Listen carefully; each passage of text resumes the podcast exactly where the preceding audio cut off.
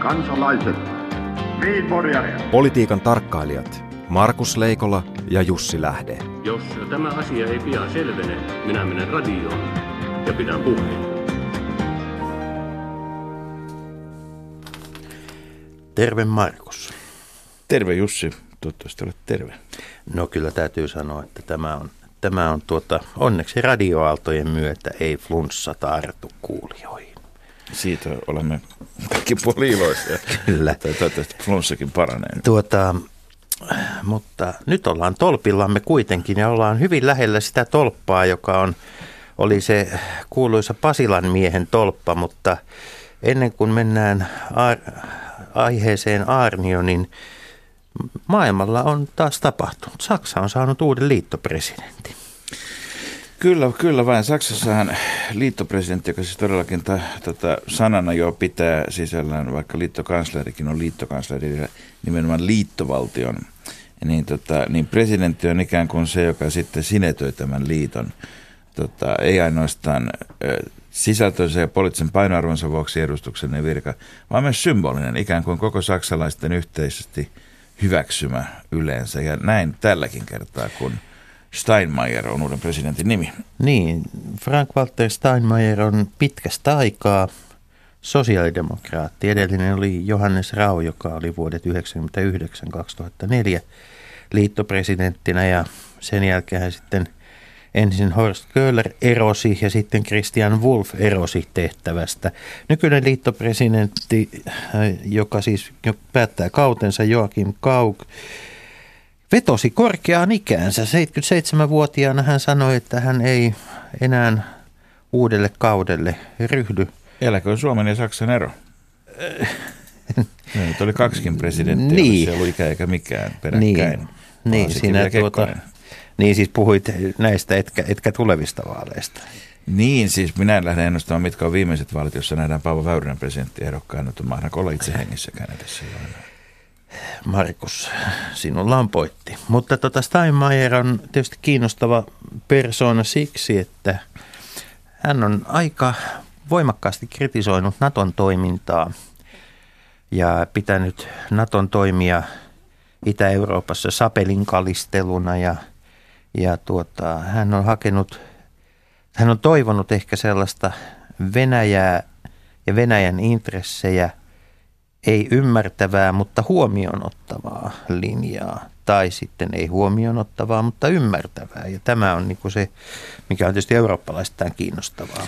Mikä tietenkään ei loppujen lopuksi poikkea siitä, että kyllähän Merkelilläkin on ollut hyvät suhteet, hyvät suhteet Venäjään, mutta Merkel on ollut sillä lailla johdonmukainen myöskin, että tota, vaikka sanotaan, että tällä hetkellä esimerkiksi tuli esiin tällä viikolla jälleen hyvin konkreettisesti, kun NATO-piireissä kysytään, että, että, että jos Yhdysvallat haluaa vähentää vaikutusvaltaansa, niin minne se sitten valuu, ja Euroopassahan kaikki valuu Saksaan, jos ei se minnekään muualle valuu. Niin ja tässä viikko, tänä viikonloppuna maailman turvallisuuspoliittinen eliitti valuu Müncheniin ja siellä taas Müncheniläisissä oluttuvissa pidetään palopuheita. Joo, mutta Mün- Münchenin kokouksellahan on pahamainen paha, paha, paha kaiku rauha meidän aikanamme. Nyt Tällä kertaa tuskin kukaan sanoo näin. Mutta tarkoitan sitä, että Saksalla on riittänyt siis aina lähtien, lähtien, lähtien tuota Gorbachevin ja Helmut Kohlin mm.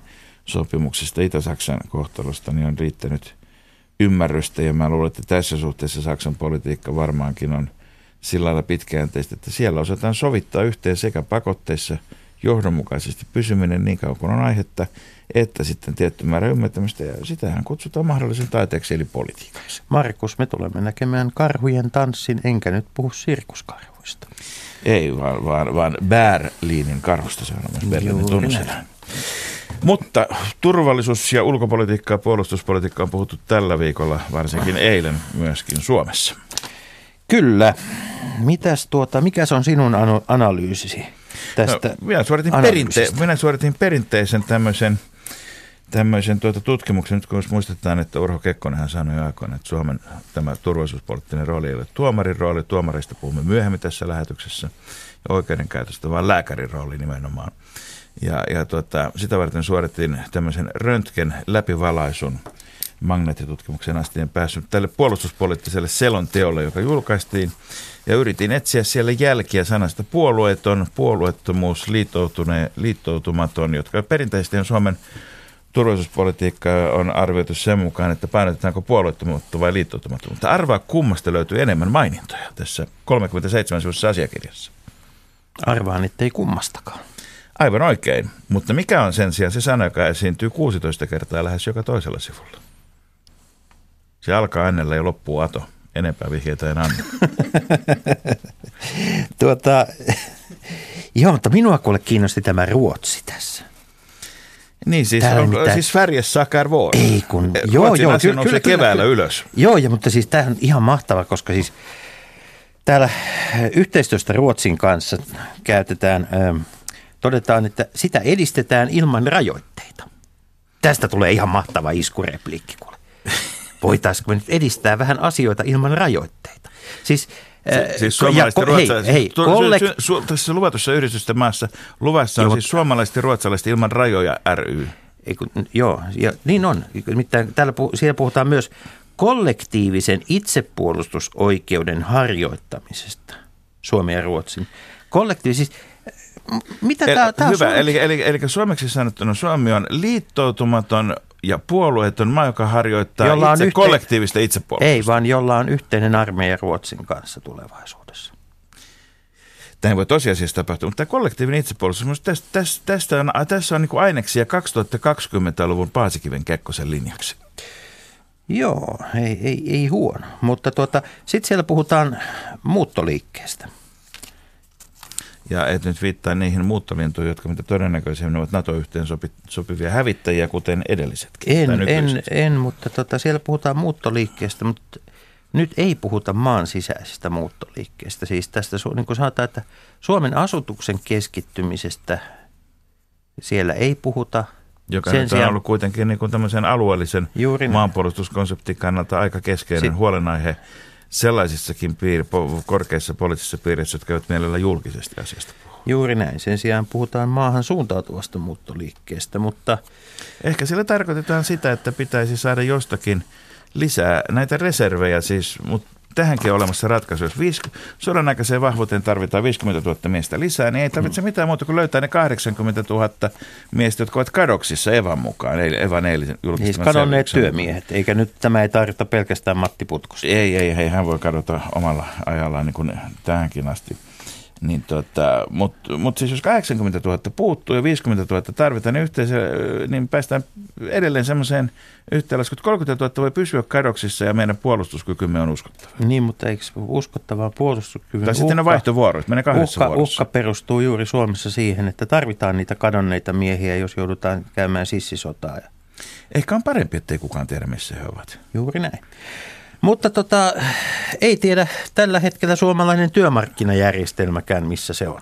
Tai onko sitä? Niin, siis kiky, kiky tuli, maassa rauha, paitsi työrauha ilmailualalla ja, ja, ja tota, EK irtisanoo kaikki keskeiset luottamusmiesten asemaa koskevat sopimuksensa. 22 ja, sopimusta.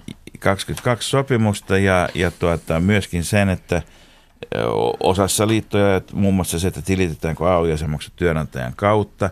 Ja samaan aikaan STTK sanoi, että yhteistoimintalaki tulisi uudistaa, koska se on pelkkä irtisanomislaki. Mm. Rupean miettimään, että onko tämä tilanne parempi vai huonompi kuin ennenkin sopimusta Tässä on kyseessä exit. Kerro lisää. No, kun Brexit... Onko se exit se, joka kirjoittaa EK, EK SIT? Joo. Nimittäin, äh, siis tähän on juristien taivas kun Brexit tulee tarkoittamaan noin 20 000 lain kirjoittamista uudelleen, ja exit tulee tarkoittamaan sitä, että kaikki keskeiset sopimukset joudutaan käymään läpi, että viitataanko siellä nyt niihin sopimuksiin, joita ei kohta enää ole. Niin, vai viitataanko kintaalosopimuksiin, kuten myöskin työ, eräs työmarkkinaperinne aika vahvasti Joo, mutta tämä on, on mielenkiintoista nyt, että siis tämä luottamus on se sana, josta aina puhutaan. Siis se on muutakin kuin yhteistuotanto elokuva aikanaan Suomen ja Neuvostoliiton välillä. Mutta tota, se, mitä tässä on nyt tapahtunut viimeisten vuosien aikana, että ensin, ensin tuota Juha Sipilä otti käsiinsä ää, niin kuin oikeuden määritellä sen, että onko luottamusta. Hän hän ää, näissä neuvotteluissa työmarkkinaosapuolten kanssa ryhtyi niin kuin, ää, hän, hän omi sen termin ää, niin kuin ikään kuin tällaisen tuomarin oikeuden sanoa, että onko luottamusta vai ei. Tai sanokaa myös perinteisesti työmarkkinajärjestelmä on toiminut suomalaisen parlamentarismin ylähuoneena koko joukossa asioita, niin hän ikään kuin astui sinne saappaillaan sinne toisen huoneen puolelle. Joo, mutta kun luottamushan, senhän pitäisi olla tämmöinen kollektiivinen tunne, eikö niin? Niin, ja sitä ei oikein voi käskeä ylhäältä. Niin. Ja, ja nyt me ollaan niin kuin tila, tilanteessa, jossa siis ää, ehkä ei ole enää pyrkimystä luottamukseen.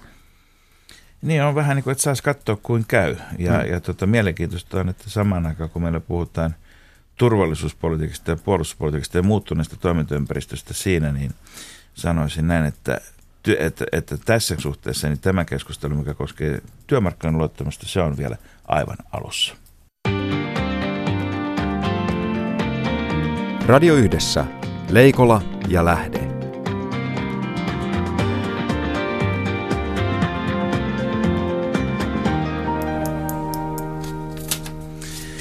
Ja hyvät kuulijat, jos joku ei Suomessa vielä tänä päivänä tiedä, kuka on Jari Arnio, niin, niin, tota, niin on, on istunut jossakin aivan muualla kuin uutisten ääressä viimeiset muutaman vuoden ajan. Mutta mikä on Jari Arnio ja, ja mitä tämä koko Arnio-tapaus kertoo mistäkin?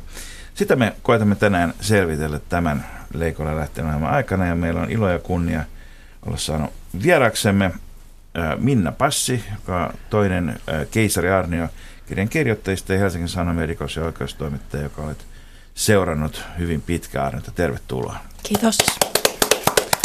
Ja samoin lämpimästi tervetuloa entinen sisäministeri Päivi Räsänen, joka myös olet seurannut näitä tapahtumia, mutta vähän toisesta kulmasta. Ja siitä kuulemme, kuulemme hieman lisää hetken päästä myös. Tervetuloa. Kiitos. Molemmille tämmöinen, muistellaanpas hetki menneitä. Milloin olette ensimmäisen kerran kuulleet nimen Jari Haar? On aika vaikea kysymys. Ähm, mä epäilen, että mulla se on käynyt joskus 2005 vuoden jälkeen, kun on alkanut niin kuin toimittajahommia tekemään. Varmaan on tietenkin jossain TV-uutisissa tai muuten niin kuin sen kuullut, mutta ei ole jäänyt mitään sellaista muistijälkeä asiasta. Mutta noin vuosikymmen Jarin kanssa. No aktiiviset muistikuvat on tietysti ministeriajalta ja varmasti jo sieltä 2011 vuoden paikkeelta, kun tätä poliisin hallintorakennetta kävin opiskelemaan ja, ja, ja, ja läpi. Ja tietysti Helsingin huumerikosyksikkö oli merkittävä toimija, toimija, mutta en sitten voi muistaa sitä, että silloin kun hänet valittiin vuoden poliisiksi, että että tallentuiko se tuonne jonnekin. Niin, nämähän on, nämähän on tuota, hyvin, tai, tai täysin normaali käytäntö, että aina kun uusi ministeri aloittaa, niin sitten siellä on virkamiehet mm. rivissä vastassa ja sitten aloitetaan perehdyttäminen ja kouluttaminen, joka on tietysti paitsi sisältökouluttamista, mutta myös kouluttamista aina organisaation ajattelutapaa tästä. Kaikki, jotka ovat seuranneet mainiota englantilaista komediasarjaa, kyllä herra ministeri ja pääministeri, tai rouva ministeri, niin, niin tota, tietävät myöskin, että siinä, siinä väännetään vähän kättä kanssa siitä, että muuttaako ihminen organisaatio vai mm-hmm. organisaatio ihmistä samalla. Tuota, perästä päin, kuinka äh, hyvä tai niin kuin omia kokemuksia vastaava, so, kuinka niin kuin soveltuva ministerin tehtävien hoitoon oli se kuva, jonka nimenomaan poliisiorganisaatio antoi omasta toimintatavastaan ja organi- siitä, miten päätökset siellä tehdään ja muuta. Tuliko sulla neljän vuoden aikana niin semmoisia vasta semmoisia tilanteita, jossa, jossa tota, olisi todennut, että ei tämä nyt ihan sit taidakaan sillä lailla mennä kuin mitä, mitä tuota, miten tämä presentoitiin silloin alussa? Mm. No siis kyllähän mulla oli suuri kunnioitus ja luottamus suomalaista poliisia Kuten meillä kaikilla. kohtaan ja, ja edelleenkin on, mutta kyllä täytyy sanoa, että aika monen järkytys oli silloin 2013 syksy, jolloin, jolloin tämä Jari Arnion tapaus tuli sitten julkisuuteen ja hänethän sitten ensimmäisen kerran silloin vangittiinkin. Ja, ja ne, ne jutut ja, ja, ja asiat, joita, joita alkoi kuulla, niin kyllähän ne oli aivan uskomattomia. Et tuntui, että voiko, voiko tällainen olla totta edes. Ja nythän, nythän me ollaan vielä asteen viisaampia tästä, tästä tilanteesta. Kyllä mä uskon, että se, se on ollut kaikille kolaus ja, ja siellä sisäministeriössä nämä korkeat virkamiehet myös heidän kanssaan, kun olin, olin jo hyvin tutustunut ja paljon, paljon keskustellut, niin, niin kyllä mä luulen, että ei siellä niin kuin kukaan voinut kuvitella, että näin syvälle ollaan menty. No, Minna Passis, äh, olet pitkään seurannut tätä ja kirjoittanut paljon näistä tapahtumista kollegasi Susanna Rainbowtin kanssa, joka, jonka kanssa seuratte rikos- ja oikeusasioita Helsingin Sanomissa. Ja, ja, ja Susanna sanoi A-studiossa keskiviikkona, että kun häneltä kysyttiin luottamusta poliisiin, sanoi, että, toimit, että hän on toimittaja, hänen tehtävänsä ei ole luottaa. Missä, missä vaiheessa itsellesi ensimmäisen kerran tuli vastaan semmoinen tilanne, että luottamus nimenomaan poliisin tai siitä, mitä poliisit puhuvat, sanovat, miten kanssa käyvät toimittajien kanssa, niin, niin siihen tuli niin kuin ensimmäinen semmoinen horjunta. No, mutta on kasvatettu sillä tavalla, että viranomaistohoihin pitää luottaa ja, heitä pitää kunnioittaa ja näin. Lähtökohtana varmasti on kaikilla. Joo, ja tota, äh, mä olin alkuun ihan liian sinisilmäinen rikostoimittajanakin niin kuin poliisia kohtaan, että luotin liikaa. Mutta mulla oli siitä onni, että mulla oli niinku hyvät rikostoimittajakollegat jo silloin, Lasse Kerkelä ja Mikko Paakkanen, ja heidän kanssa me käytiin tällaisia keskusteluja, että tai he niinku sanoi mulle, että Minna, että jos sä oot Hesarin rikostoimittaja, niin sä et voi luottaa poliisiin noin paljon ja noin sinisilmäisesti, että meidän tehtävänä on kyseenalaistaa. Ja silloin nuorena toimittajana niin arvostin tosi paljon sitä neuvoa ja, ja otin opikseni, että siitä jo heräsi semmoinen niin kuin tavallaan, että oppi, alkoi oppia niin kuin omaksumaan, mikä se oma rooli on. Mutta kyllähän siinä on niin kuin vuosien mittaan ollut erilaisia episodeja. Et siinä oli esimerkiksi oli tämä miljonääri ää, tota, perijättären ää, sieppaustapaus esimerkiksi, niin silloinhan poliisi suoraan valehteli medialle, mikä oli niin kuin tietyllä tavalla ihan ymmärrettävää, koska siinä oli hengen ja terveyden vaara olemassa, mutta totta kai se jo herätti niin kuin sellaisen ajatuksen, että okei, että niin kuin, et, kyllä siitä tuli semmoinen kalapaliikki ja se tuntui niin kuin pahalle toimittajapiireissä. Puhutaan hetki, hetki tästä siis valehteli, mutta ymmärrettävästä syystä. Onko poliisilla myös tämmöistä ohjeistusta? Onko päivänä sen ainakaan sun tiedossa sitä? No ei, ei mun tiedossa ole siis suorasta valehtelusta. Että totta kai on niitä tietoja, joita poliisi ei voi antaa ulospäin. Et, mm. et, Mutta Minna Passi, oliko niin, että poliisi ei pyytänyt median apua ja sanonut, että joudumme nyt, yhd- että voimmeko nyt yhdessä kertoa tietoa, joka ei pidä paikkaansa? Ei, meille ei kerrottu, että se tieto ei pidä paikkaansa. Kyse oli esimerkiksi siitä, että kun oli tippunut rahoja Turussa sinne parkkihalliin, niin sitten tavallaan niistä poliisi kertoi, että heillä ei hajuakaan, mihin tämä liittyy, ja sivullinen sattui huomaamaan niin kun tämän ison rahasumman siellä turkulaisessa parkkihallissa. Eli että, nimenomaan rikostutkinnallisista syistä, niin kuin termi kuuluu. Joo, koska tavallaan sieppauksen uhri oli edelleen niin kuin kateissa poliisilta. Ja, ja tota, toki on myös paljon tapauksia, siis mistä varmaan suuri yleisö ei niinkään tiedä, mutta missä myös toimittajat jättävät sitten yhteistyössä to- poliisin kanssa kertomatta.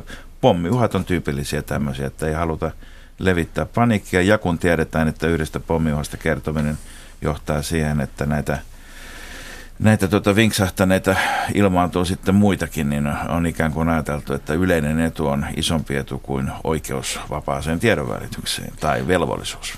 Jari Arniohan ei ole suinkaan ensimmäinen vuoden poliisi, joka on sitten joutunut, joutunut äh, lain äh, kouran kanssa kättä vääntämään.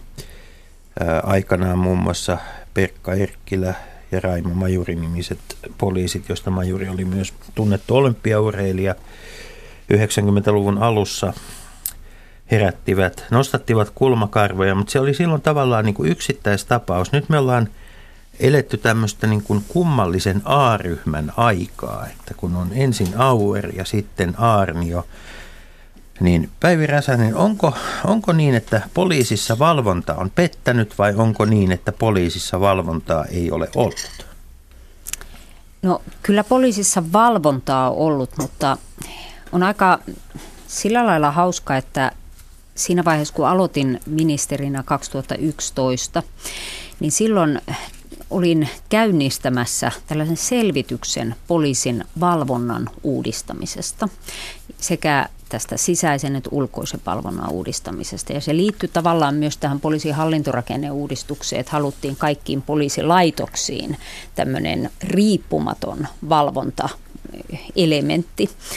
Ja, ja kun, kun tätä selvitystä tehtiin, niin ei siinä vaiheessa ainakaan minulle saakka tullut mitään sellaista niin kuin ajatusta, että vaikka tätä pidettiin tärkeänä, että tätä valvontaa, valvontaa nyt selvitetään ja, ja mahdollisesti niin kuin lainsäädäntöäkin kehitetään, että, että tässä olisi oikeasti näin pahoja ongelmia mahdollista, mahdollista olla. Ja siis kyllähän poliisilla oli, siis oli, oli näitä sisäisen valvonnan rakenteita ja sitten tietysti esimerkiksi tietosuojavaltuutettu valvoi tätä salaisten keinojen ja, ja tietolähdetoiminnan käyttöä. Että et kyllä, kyllä näitä valvontarakenteita oli, mutta on aivan selvää, että tässä huumerikospoliisin tapauksessa se valvonta vaan ei yksinkertaisesti toiminut. No organisaatiomuutoksia poliisissa on ollut mm. merkittävän paljon Kyllä. näinä vuosina. Onko tässä käynyt niin, että uudist- organisaatio muuttui niin moneen kertaan ja niin nopeasti, että, että sitten nämä perusasiat sen valvonnan osalta jäi tekemättä? No mä en usko, että nämä organisaatiouudistukset varsinaisesti nimenomaan tämän Helsingin huumerikospoliisin kohdalla oli se ongelma, koska kyllähän siellä se perusrakenne oli, oli pysynyt, pysynyt samana että se ei varsinaisesti siihen, siihen vaikuttanut. Mutta kyllähän tämä kertoo kerto siitä, että, että no, se, se ilma, ne tulkinnat, joita, joita, joita sitten pohdittiin siellä ministeriön sisällä ja, ja, ja näiden, näiden tuota valvojien kanssa, niin olivat ne, että Arnio oli yksinkertaisesti päässyt sellaiseen asemaan, että kun hän oli tekemisissä ja, ja Helsingin huumepoliisi oli tekemässä hyvin tällaisen kovan rikollisuuden kanssa, alamaailman kanssa, niin, niin jollain lailla ajateltiin, että siinä täytyy olla myös kovat keinot ja Arnio oli kova mies ja, ja, ja hän, hän sai semmoisen aseman ja luottamuksen, että et, et niin kuin, luulen, että hänen, hänen niin kuin tekemisiään sitten her, herkästi selitettiin, että no Arniolla nyt on käytössä tällaiset keinot ja, ja se luottamus oli liian kova.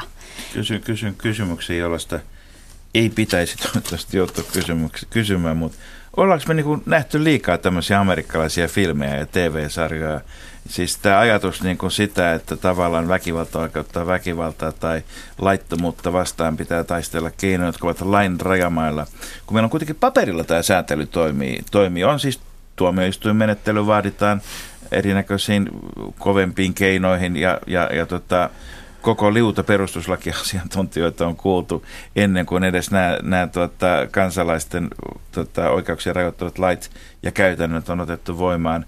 Ja sitten tosiasiassa niin kuin, tota, joku pystyy lähes auervaarilaisittain niin kuin karismallaan toteamaan, että, tai, tai niin kuin aja, ajamaan tilanteeseen, jossa sitten, sitten niin kuin tota, se, mitä on paperilla ja se, mitä tapahtuu, niin siihen tuleekin veteen piirretty viiva siihen väliin, mm.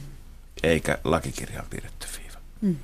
Musta tuntuu, että niitä sarjoja itse asiassa katsottu liian vähän, koska kyllähän niissä poliisit tekee rikoksia ja on siellä pimeällä puolella ja ottaa suojelurahaa ja, ja muuta. Että ongelmana on enemmän se niin kuin suomalainen sinisilmäisyys, että täällä ei voisi tapahtua sellaista. Hmm. Mikä ei tietenkään totta. Kaikki sanoo yhtä, yhtä pitävästi sitten, ja se on kirjassakin, että, siis, että nimenomaan että Arni on ollut, ollut niin kuin vahva persona. On, on miten, todella vahva Miten on persona. mahdollista, että tämmöinen voi vaikuttaa – kokonaisen instituution luottamusta horjuttavasti, joka on sellainen instituutio, johon suomalaiset vielä luottaa kaikkein eniten, niin kuin yhden ihmisen vahva persona ajaa sen, tämän oikeusvaltio käsityksen, joka on ihan fundamentaalisia suomalaisen yhteiskunnan perustoja, pystyy ajamaan sen ohi. No mutta kyllähän niin kuin mielipidemittaukset nyt näyttää, että ei poliisin luottamus ole horjunut edes tämän takia juurikaan. No, onko, se, onko se huolestuttavaa? Mun mielestä se on nimittäin huolestuttavaa. Että me, siis mun mielestä suomalaiset luottavat poliisiin aivan äärettömän paljon, mutta sitten kun katsotaan niitä suomalaisia, jotka ovat olleet poliisin kanssa tekemisissä, niin heidän luottamuksensa poliisiin ei ole välttämättä ollenkaan samalla mm. tasolla. No siis täytyy muistaa, että... Enkä nyt tarkoita niitä ystävällisiä liikennepoliiseja tässä, jotka, jotka toissa viikolla tapasin terveiset vaan sinne Etelä, Etelä-Pohjanmaalle. Ihan oli aiheesta. Niin, poliisikin on ihminen ja, ja kiusauksille altis ja, ja lankemuksille ja altis. Aika että, usein aika pienipalkkainen ihminen. Niin, mutta, mutta kyllä, kyllä mä silti, mä haluan silti kaiken tämän jälkeenkin äh, niin kuin, omaltakin osalta vakuuttaa, että kyllä suomalaiseen poliisiin pääsääntöisesti voi luottaa. Että jos verrataan moneen moneen maahan, missä korruptio syö ja rapauttaa koko sitä järjestelmää, niin mä, mä niin kuin edelleen ajattelen, että tässä on kuitenkin semmoisesta yksittäisestä mädästä omenasta kysymys, eikä niin, että se koko omenakori olisi mätä.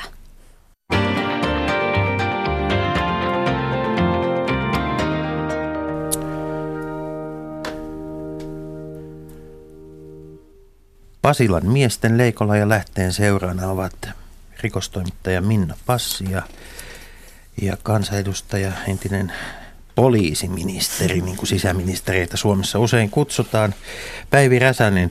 Mä olen keskustellut kuluvalla, kuluvalla viikolla useamman pitkän huumetuomion istuneen henkilön kanssa.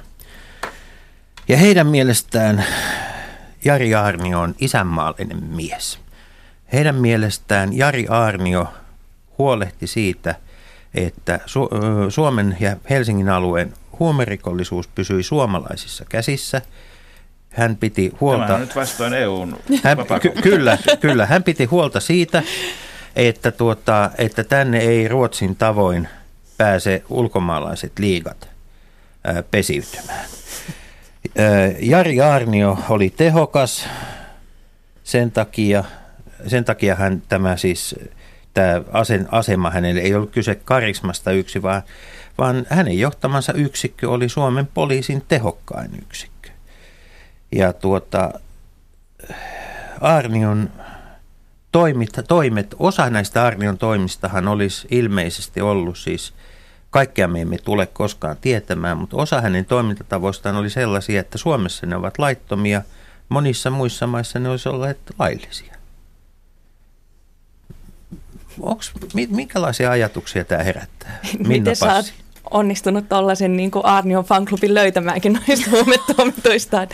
Että itse on kuullut tuolta alla maailman piiristä aika erilaisia kyllä, kyllä, arvioita joo, tätä joo, ei, ei, ei, ei, nämä ole, ei, nämä, ei nämä ollut ylistäviä nämä lausunnot, vaan, mutta että he, ne on ollut siis sellaisia, jossa, niin kuin, jossa tavallaan tämä, tämä niin kuin, että hän on managerannut, hän on managerannut tätä – tätä niin kuin, äh, rikollisuutta ikään kuin tämmöisenä niin kuin lauman paimenena tai lauman johtajana. Tämä on hyvin, tämä, ja tämä, täytyy sanoa, että... Tehden päätöksiä siis, mikä on ikään kuin sallittu ja mikä ei. Niin. No jos huumepoliisi alkaa itse pyörittää huumebisnestä ja mm. vielä henkilökohtaisesti siitä hyötyy, niin en, en mä kyllä näe, että se missään maassa olisi laillista. Mm että kyllähän siinä mennään niin Kyllä, kyllä, niin mutta osa, osa näistä, siis onhan maita, jossa... Tutkintakeinoista puhutaan. Niin, tutkintakeinoista. Onhan maita, jossa on, voidaan esimerkiksi eh, poliisilla on mahdollisuus lain rajoissa tai rajamailla eh, saadessaan vaikka vinkin huumeerästä eh, antaa osa siitä erästä, erästä sitten tälle vinkin antajalle on myös maita, missä poliisi voi tuosta vaan ampua huumerikoksesta epäillyn. Et keskeistä on se, että mikä on meidän lainsäädäntö ja asetukset, ja ne ei ole mitään mielipideasioita sit poliisille, että noudatetaanko niitä vai ei, jos on semmoinen fiilis. Koska sehän on niin ihan täysin mielivaltaista toimintaa, mm-hmm. jos poliisi saa päättää, että noudattaako laki vai ei. Ja mi- miten sitten niin yksittäinen huumepoliisin päällikkö olisi jotenkin niin kuin viisaampi kuin lainsäätäjä siinä, että miten tässä yhteiskunnassa, tässä maassa tulee toimia. Et niin silloin jotenkin... on ihan terminsä, että ottaa laki omiin käsiinsä. Kyllä. Niin.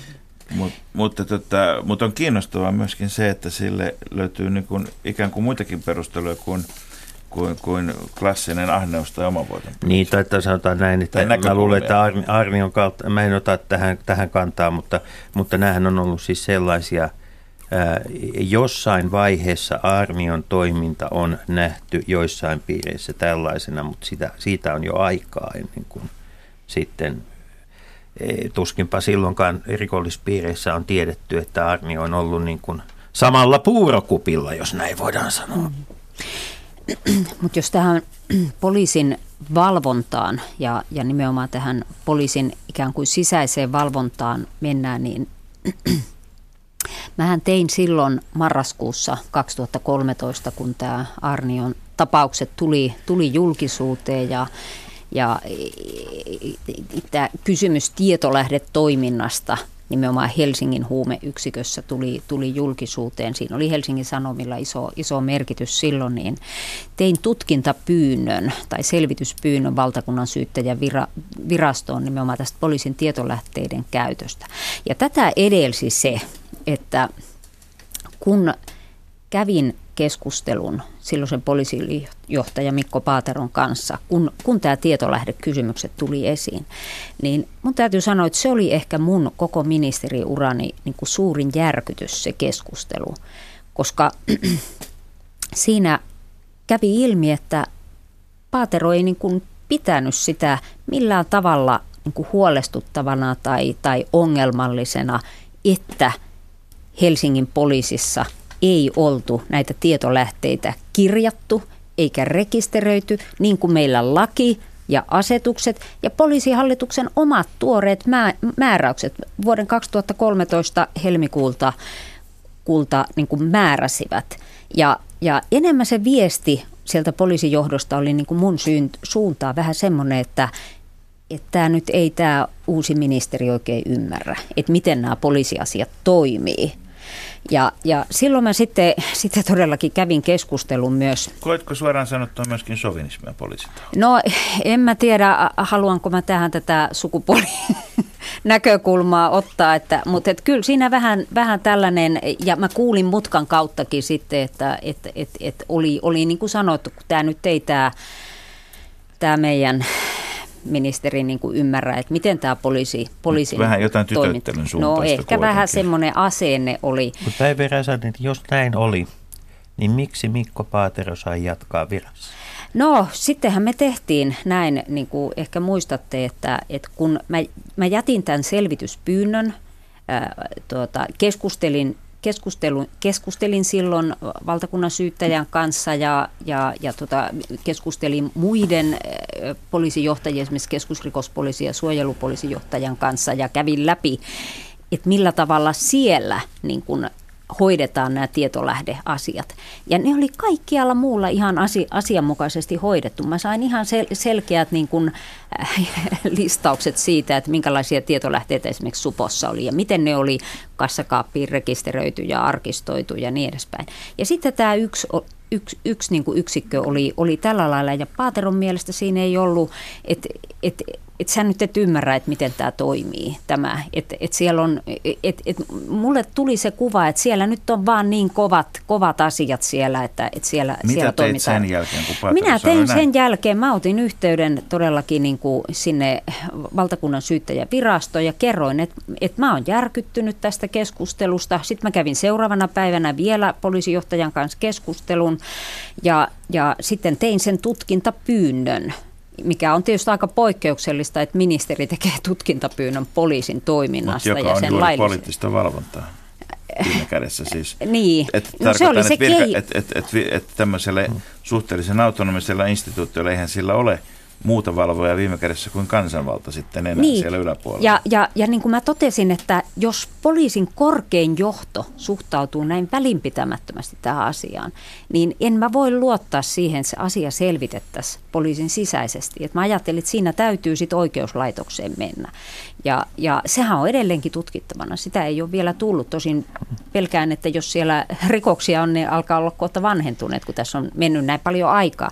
Mutta sitten se kokonaan sitten se keskustelu, että kyllähän mulla luottamus silloin horjui horjui Paateroon. Mutta me käytiin sitten intensiiviset keskustelut ja minä vakuutuin siinä, että hän, hän otti tämän asian vakavasti. Hän ikään kuin teki parannuksen tästä, tästä tilanteesta ja, ja, ja niin kuin lupasi, että nyt tämä pannaan järjestykseen. Me tehtiin ihan yksityiskohtainen suunnitelma siitä, että millä tavalla ää, niin kuin huolehditaan, että kaikissa poliisilaitoksissa Helsingin poliisi mukaan lukien, niin tämä järjestetään niin, että lakia noudatetaan, asetuksia noudatetaan, poliisihallituksen ohjeita noudatetaan ja siitä myös raportoidaan minulle säännöllisesti.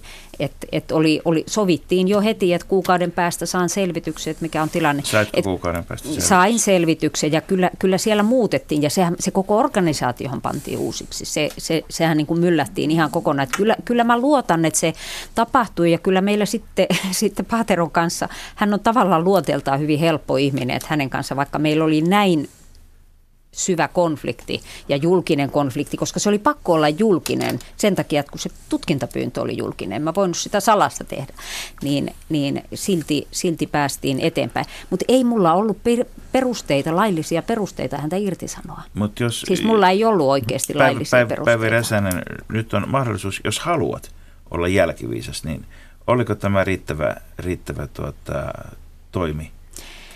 Tämän, sen perusteella, mitä nyt tiedämme. No mä ajattelen, että se oli riittävä toimi, koska tietysti hänellä olisi ollut mahdollisuus sen epäluottamus ää, ikään kuin puheenvuoron saatuaan vetää itse johtopäätökset. Eli erota. Ja erota, mutta hän ei tehnyt sitä. Ja ei mulla ollut mitään juridisia keinoja häntä siihen pakottaa.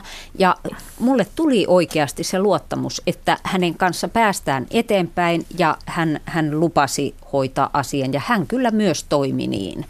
Ja, ja, ja tuota, et ky, kyllä mä ajattelen, että se oli ainoa niin kuin oikea vaihtoehto siinä, koska muuten mä olisin itse rikkonut lakia, jos mä olisin ryhtynyt johonkin erottamis, erottamisprosessiin, mihin ei ollut kuitenkaan sit juridisia, juridisia perusteita.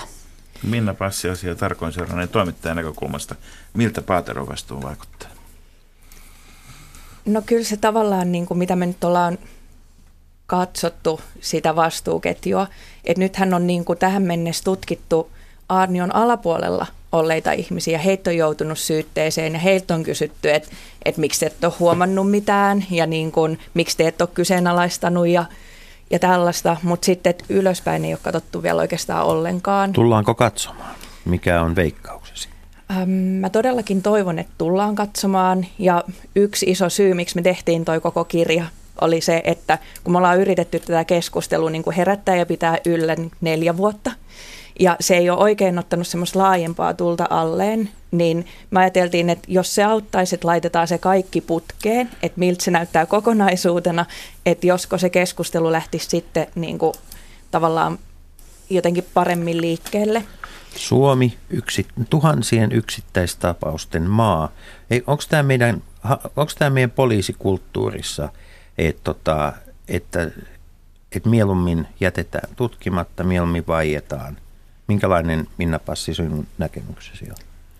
Onhan nämä tosi ikäviä asioita tutkia ja kaivaa ja tonkia ja, ja tietenkin niin kuin varmaan on semmoista turnausväsymystäkin, kun Arnion teko siis tuli jo niin massiiviset tutkinnat päälle. Mutta ilman muuta ne vastuuketjut pitäisi niin kun selvittää. Itse asiassa minua kiinnostaisi se, että, että mitä Ähm, tota, Päivi ajatteli silloin Helsingin poliisin komentaja Jukka Riikosesta, joka oli tietenkin vielä lähempänä sitä Helsingin huumepoliisin toimintaa ja hänellä oli niin kuin lähempi valvontavastuu tietenkin niin kuin omiin joukkoihinsa kuin Paaterolle, että kun Riikonenhan silloin niin kuin suoraan ilmoitti, että ei hän edes harkitse eroa tai yhtään mitään, vaikka ministeri oli just sanonut niin kuin, äh, julkisesti, että, että luottamus on niin kuin todella isolla koetuksella. Mm. Joo, kyllä, tuota, kyllä se huoli ja, ja luottamus kysymys kohdistuu toki sinne myös Helsingin poliisilaitoksen johtoon, mutta tuo organisaatiohan menee niin, että, että poliisihallituksen alaisuudessa on nämä poliisilaitokset ja heidän johtajansa. Että se olisi ollut taas sitten niin kuin Paateron asia – selvittää se Riikosen luottamus ja Riikosen tilanne. Kyllä siitä käytiin keskustelua, mutta mä niin kuin haluan vielä konkretisoida, että, että se tilanne, kun näistä Helsingin tietolähteistä, huumepoliisin tietolähteistä ryhdyttiin puhumaan. Ja mä sitten otin Paateron ja, ja, ja, ja hänet, hänet pyysin, pyysin keskustelemaan ja kysyin häneltä ihan tällaisen kysymyksen, että montako tietolähdettä on Helsingissä? Ja hän sanoi, että ei yhtään. Ja, ja, ja Koska niin kuin, ei ole yhtään rekisteröitynyt. Nimenomaan, ei yhtään. Ja mä, mä niin kysyin, että, kysyin sen uudestaan, että montako niitä on. Ja sanoin, että ei niitä ole yhtään. Ja sitten mä kysyin, että milloin sulle tämä, tämä tuota selvisi, että siellä ei ole yhtään siis rekisteröityä ää, tietolähdettä. Siis lakihan sanoo ja asetukset ja ohjeet, että ne täytyy, täytyy kirjata ja sitten ne täytyy rekisteröidä. Ja siellä ei ollut minkäänlaista kirjausta eikä rekisteröintiä. Niin, niin tuota, hän kertoi sitten, että hän oli viikko aikaisemmin saanut sen tietää. Ja me oltiin silloinkin keskusteltu, ja mä ihmettelin, miksei hän kertonut silloin mulle sitä. No ei hän pitänyt sitä mitenkään oleellisena tietona. Ja, Ehkä se oli, että pidetään poliisin sisäisenä ei ole. mahdollisesti jopa, että yritetään tutkia ja selvittää mm. ennen kuin ministeriö alkaa hermostumaan liikaa. Mm. Tämä on tämmöistä hyvin inhimillistä, mutta ehdottomasti ei mitään avointa luottamusta mm. edistävää. Mm. Joo, ja kun te, tässähän oltiin itse ongelman ytimessä. Että ky- kyllä mä niin uskon, että kaikki ymmärsi sen, että nyt ollaan ihan sen ongelman, sen massiivisen ongelman ytimessä, että, että jos siellä ei ole toimittu lakien mukaan, ei ole kirjattu mitään, niin sehän antaa mahdollisuuden juuri tällaiselle arniotapaukselle, että ei ole ollut tosiasiassa sitä valvontaa eikä esimiestyötä niin kuin olisi pitänyt olla.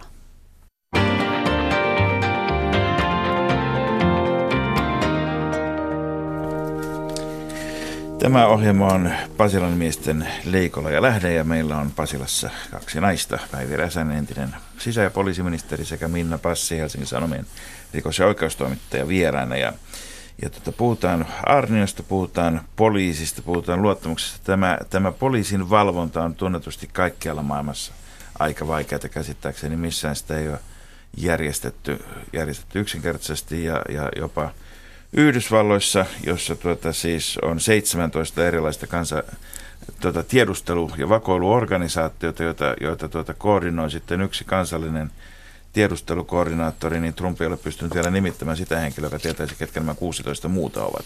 Mutta tota, pysytään sen verran kotimassa ja kun sanoit Markus tuossa, no et sinä nyt naiskorttia pelannut, niin minä pelaan sen nyt, kun kaiken takana on nainen. Onko nyt kukaan niin, että, äh, että tota Minna Passi, onko nyt niin, että olisi ihan mahdollista, että tämä tota, Arnion toiminta jatkuisi edelleen. Me ei tiedettäisi asiasta mitään, me ei keskusteltaisi tästä mitään ilman tätä, tätä tuota, erästä naispuolista henkilöä, joka sitten ikään kuin avasi sana, sanaisen arkkunsa. Avain todistaja. Niin. Kyllä se on ihan mahdollista. Se on ihan järkeä. Valitettavasti. Se on, aivan, se on, se on oikeasti. Ja, ja vielä, vielä toinen kysymys henkilökohtaisempi. Jos et sattuisi Susanna, kollegasi Susanna Rainbowtin kanssa olemaan Helsingin Sanomissa, olisit jossakin pienilevikkisessä lehdessä, niin olisiko tästä tullut samanlainen meteli, vai olisiko se hukkunut niiden uutisten joukkoon, jotka eivät koskaan pääse valtakunnassa sitten niin pinnalle, että asiat lähtevät muuttumaan? On, on sekin mahdollista, että et, tai että jos musta ja Susannasta ei olisi sattumalta tullut työkavereita, niin ei meistä kumpikaan olisi yksin pystynyt tekemään tätä projektia tai kaivaa tällaista asiaa, että et totta kai niin kun Hesarilla on semmoinen niin kun hyvä tuki ollut meille koko ajan niin kuin instituutiona, mutta sitten myös, että meillä on ollut semmoiset päätoimittajat, jotka ei ole niin kuin pelännyt sitä, että me sörkitään tällaiselle alueelle. No kun me tiedetään kaikki tässä, tässä ja jo kuulijat tietää, että, että tuota, median toiminta on yhä hektisempää, sitä tehdään yhä tehostetummin, mikä ei tarkoita samaa kuin tehokkaammin.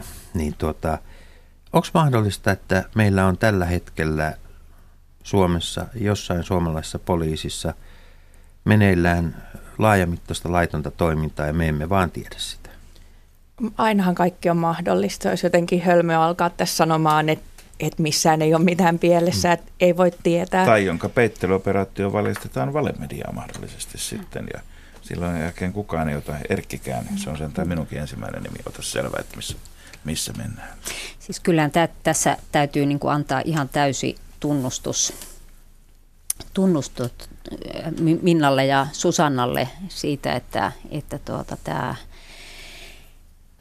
tämän työn ja, ja selvityksen he tekivät, että, että on, on jäänyt mieleen se, kun poliisin sisällä ja, ja viranomaisten keskuudessa ihmeteltiin sitä, että miten nämä kaksi naistoimittajaa on, on niin kuin jopa pidemmällä kuin, kuin sitten niin kuin omat selvittäjät tämän, tämän ongelman kimpussa. Sitten, sitten haluan kyllä nostaa sellaisen asian vielä esiin, että meillähän ää, niin kuin tällaisena lainsäädäntöjohtajana sisäministeriössä oli, oli Marko Viitanen, jonka luo tämä Saara tuli ja hän otti vakavasti tämän Saaran kertomuksen ja sitä lähettiin sen takia sit sisäministeriössä selvittämään, että hän oli yrittänyt aikaisemmin sinne poliisihallitukseen mennä selvittää tätä asiansa eikä se siellä sitten mennyt eteenpäin, mutta mutta Mar- Marko Viitanen, joka vastaa sitten tästä sisäministeriön sisäisestä laillisuusvalvonnasta, niin – niin tarttui tähän niin uskomattomalta kuin se tarina kuulostikin.